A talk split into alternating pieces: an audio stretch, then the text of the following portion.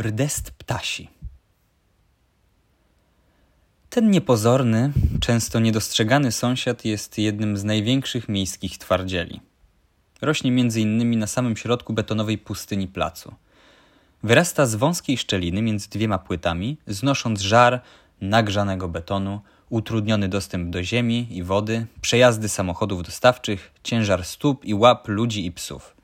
Jest to typowe siedlisko dla tej ruderalnej rośliny rośliny miejsc zaburzonych i mało stabilnych, wydepczysk, podwórek, przydroży, ścieżek oraz boisk.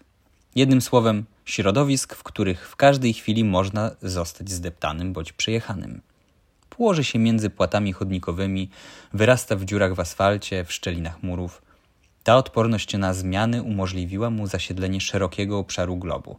Swoim zasięgiem obejmuje całą strefę umiarkowaną.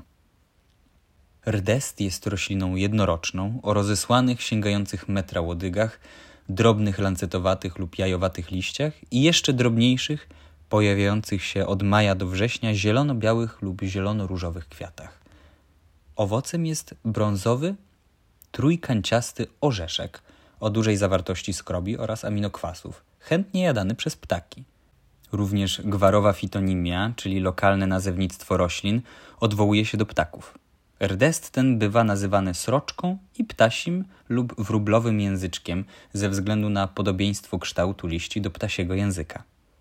Najczęściej jednak mówiono na niego sporyż, ponieważ sporo rośnie. Nasiona rdestu były zbierane w czasach prehistorycznych przez rdzennych Amerykanów. W średniowieczu w Polsce mielono je na mąkę. Ziele to posiadające moc właściwości leczniczych, było używane w medycynie tradycyjnej na choroby układu oddechowego, skóry, do gojenia ran. Jest składnikiem tradycyjnej sałatki w Korei Południowej. Na terenie Iranu stosowano jako lek na astmę, zapalenie oskrzeli czy przeciw gorączce. Właściwości te i wiele innych zawdzięcza wysokiej zawartości naturalnych antyoksydantów – Poza rdestem ptasim na placu można znaleźć jeszcze dwie rośliny, którym udało się wyrosnąć w części zdominowanej przez beton: babkę zwyczajną oraz krwawnik pospolity.